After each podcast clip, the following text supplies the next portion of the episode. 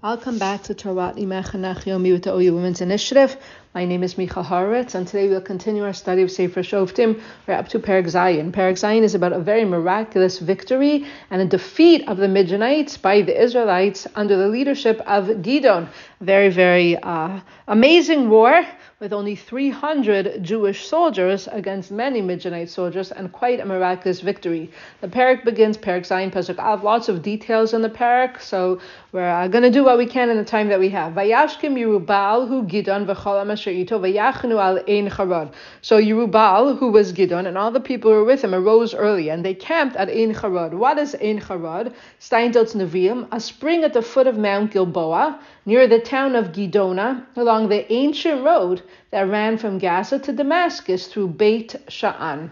So this is where Gidon and his army was camped. Umachana Midjan hayalo mitzafon, and the camp of the Midianites was to his north. Migivat Hamora be'emek, by Givat Mora in the valley. What is Givat Mora? Steinsaltz Nevi'im. It is this mountain which rises to a height of 500 meters, is located between Har Gilboa and Har Tabor, which we know from the story of Devorah and Barak, approximately eight kilometers north of Ein Harad. Okay, so the Jewish camp is at Ein Harad. Eight kilometers north of Ein Harad is Givat Moreh, where the enemy is camped. And Hashem says something very interesting to Gidon at the beginning of this war. Vayom Hashem el Gidon, Rav ha'am asher itach Mititi asmijam bidyadam. You might think Hashem would say, You don't have enough soldiers. Hashem comes to Gideon. And he says, You have too many soldiers. I cannot give Midian into your hands with such a vast army. Why not?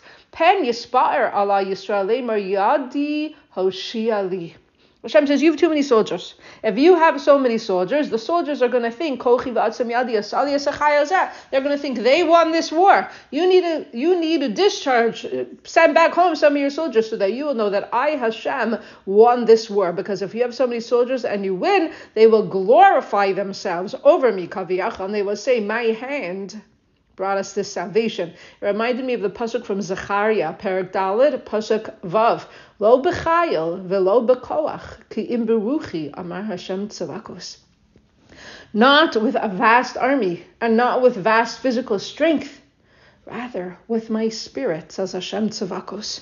So it's very interesting. Instead of telling him to mass the call up, he says, You need to send your soldiers home. And Hashem says to Gidon, Call in the ears of the nation, saying, Whoever is afraid should go home. How many went home? 22,000 soldiers on that day went home. Hashem said, We still have too many soldiers. We're going to do another test. There's still too many. You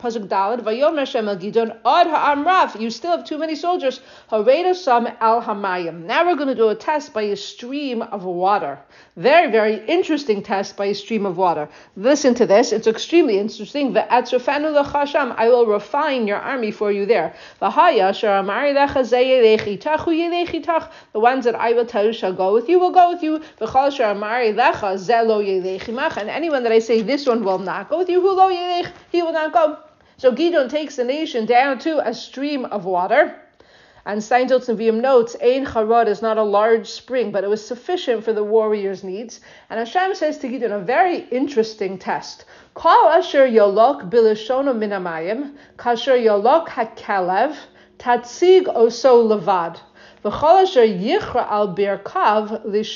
Very interesting. Anyone who laps, who drinks, who licks with his tongue from the water, like a dog laps, you will set him aside by himself. And anyone who kneels on his knees to drink.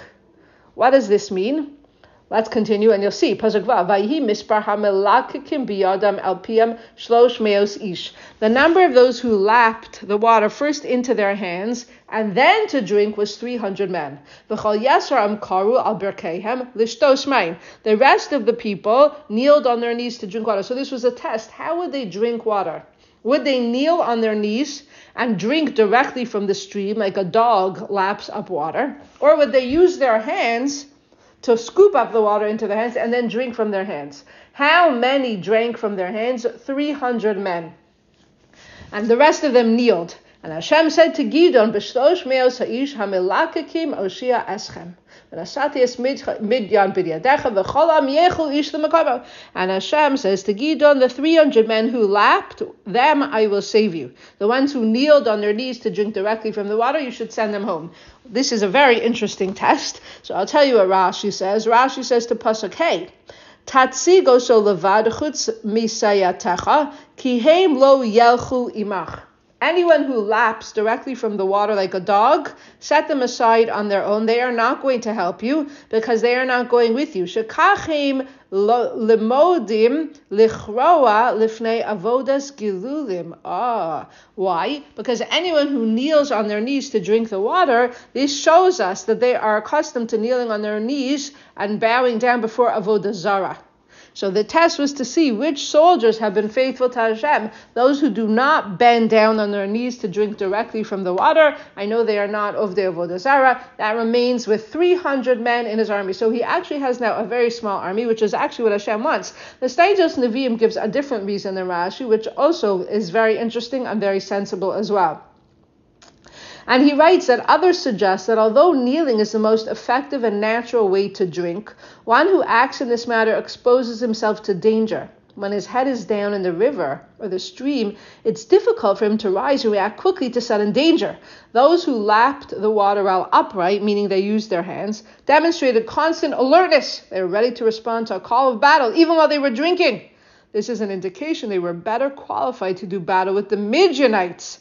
Despite any fears, their vigilance while drinking water indicates they have experience with stressful and dangerous conditions, and therefore they're better suited to withstand the rigors of battle. So, two reasons one Rashi and one here from the Steinsaltz Nevi'im as to why those who drank with their hands and did not kneel on their knees to lap directly were the soldiers. How many soldiers are left? 300 soldiers are left. And that night, Hashem says to Gidon, Get up, go down to the camp. I have given them into your hands. Gidon that night hears an interesting exchange between two soldiers in the Midianite camp. And one says to another, he explains a dream that he had. And when Gidon hears this dream related by one Midianite soldier to the other, he understands that Midian would fall. And therefore, Vayihikishma Gidon es mispar halachalon ve'eshiva v'yishtachu. And I'm in Pasuk Tezvav now. When Gidon heard about this dream and the interpretation of the dream, he bowed down, and he returned to the tent of the camp of Israel, and he says, Kumu, get up, because Hashem has given them in your hand, and the hands of the camp of Midian will be given into our hands. He divides the 300 men. Now he's going to go to battle strategy. We're up to Pasuk Tazayin. So remember, now he knows that they are going to win. He divides the 300 men into three three columns. And there's not a lot of soldiers here. It's a small amount of soldiers. And he gives them their ammunition. What is their ammunition? Vayitain shofaros biad kulam. Each soldier gets a shofar. The kadim rekim and empty jugs. Vilapidim besocha kadim and a flame, a torch, inside of the empty jug. And he says, That's how we're going to war. We're going with shofaros. We're going with the shofar, with the ram's horn. We're going with empty jugs, and we're going with a flame, a torch. And he says, Follow me. What I say we shall do, you should do. So Gideon begins with 100 men who were with him at the edge of the camp. And they attack Midian at the time of the changing of the guards. And this is significant because at the time of the changing of the guards, the Midianite army was in a state of, um, in those few moments, not a state of preparedness for the battle. That's exactly when they attack. And what do they do? Haroshim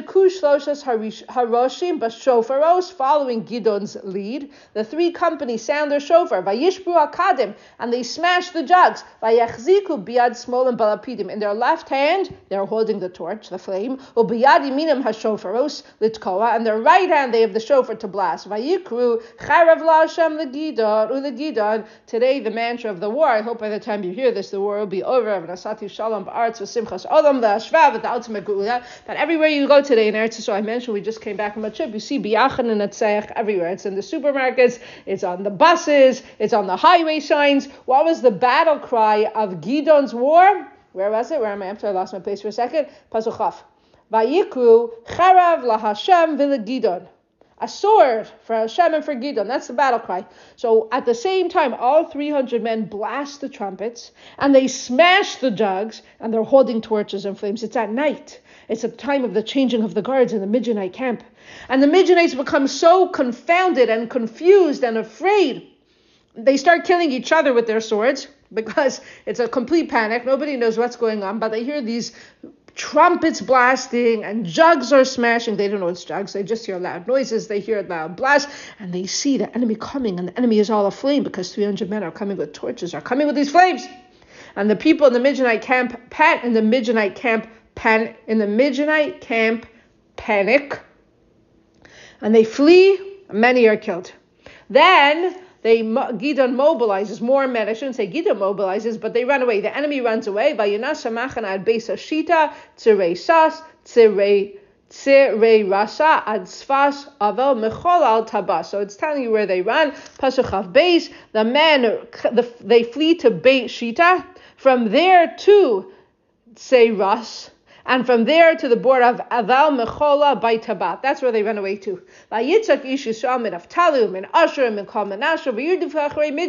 So what happens is Israel now comes to the the um, assistance, if you will. The war has been won. The enemy is fleeing. Many have been killed. But in Pasuk Gimel, we're telling we're told that men mobilized from Naphtali, from Asher, from Al and they chased after the Midianites.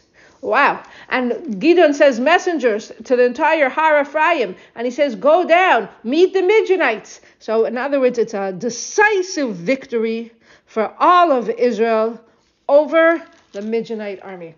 Ultimately, at the end of the parak, we are told that two Sare Midian were captured. Vayil could do Shnei Sare Midian, Es Orev, Es Ze'ev. Interesting names. During the battle, two officers of Midian, two princes, two dignitaries, two important officers or people in Midian were captured. Their names are Orev and Ze'ev. Now, if you think these sound like animals, you're correct. We meet the Orev all the way back in Bereshit in the time of Noach, and Ze'ev is a wolf. An Orev is translated as a raven, a kind of bird, and a Ze'ev is a wolf. This is what their names are. Was it actually their names or was it nicknames? This is how they were known. Vayahargu is Orev, Bitsur Orev, the as Ze'ev Hargu Yekev Ze'ev. And the Israelites killed Orev in Sur Orev, and they killed Ze'ev in Yekev Ze'ev, Vayirdafu Midjam. It's a decisive battle, and they continue pursuing the Midianites to the direction of Midian. Verosh Orev Uzev Heviu Al Gidon Me'ever LaYardin. And they brought the head of Orev and Ze'ev to Gidon across the Yarden. Steinsaltz Nevi'im notes after Gidon routed the main camp of Midian to the Israel Valley, and the Midianites fled across the Yarden River, he and his men continued to chase them while others killed their military leaders. Gideon's aim was not to stop the Midianites' flight, but to inflict upon them as many casualties as possible. Therefore, he remained across the Yarden in the direction where the Midianites were fleeing, because he realized they might have to re-engage in battle. The skulls of the princes, the officers who had been captured and killed by Israel, were sent to him there. This this parak really reminds me of the Six Day War the decisive victory of a small number of uh, Jewish IDF soldiers, Baruch Hashem, against a vast number of enemies who amassed on our border. In such a decisive victory in only six days, not only did Israel win the war and defend themselves, but they reconquered, Baruch Hashem, large portions of territory, just like we see here. Once again, we see how timeless our Torah is, how amazing Tanakh is, and how this is truly the story not only of the ancient Israelite nation, but our story today of Am Yisrael and Eretz Yisrael, Medina Yisrael. Thank you for studying together Lulu and Nishamot Imotenu Hayakarot, Esther Oppenheimer Lal Sham, and Sarah Shanker Lal Sham, each deeply devoted and proud to transmit their family's Torah legacy to the next generations. Bezrat Hashem, we will continue tomorrow. Have a wonderful day. Thank you to all.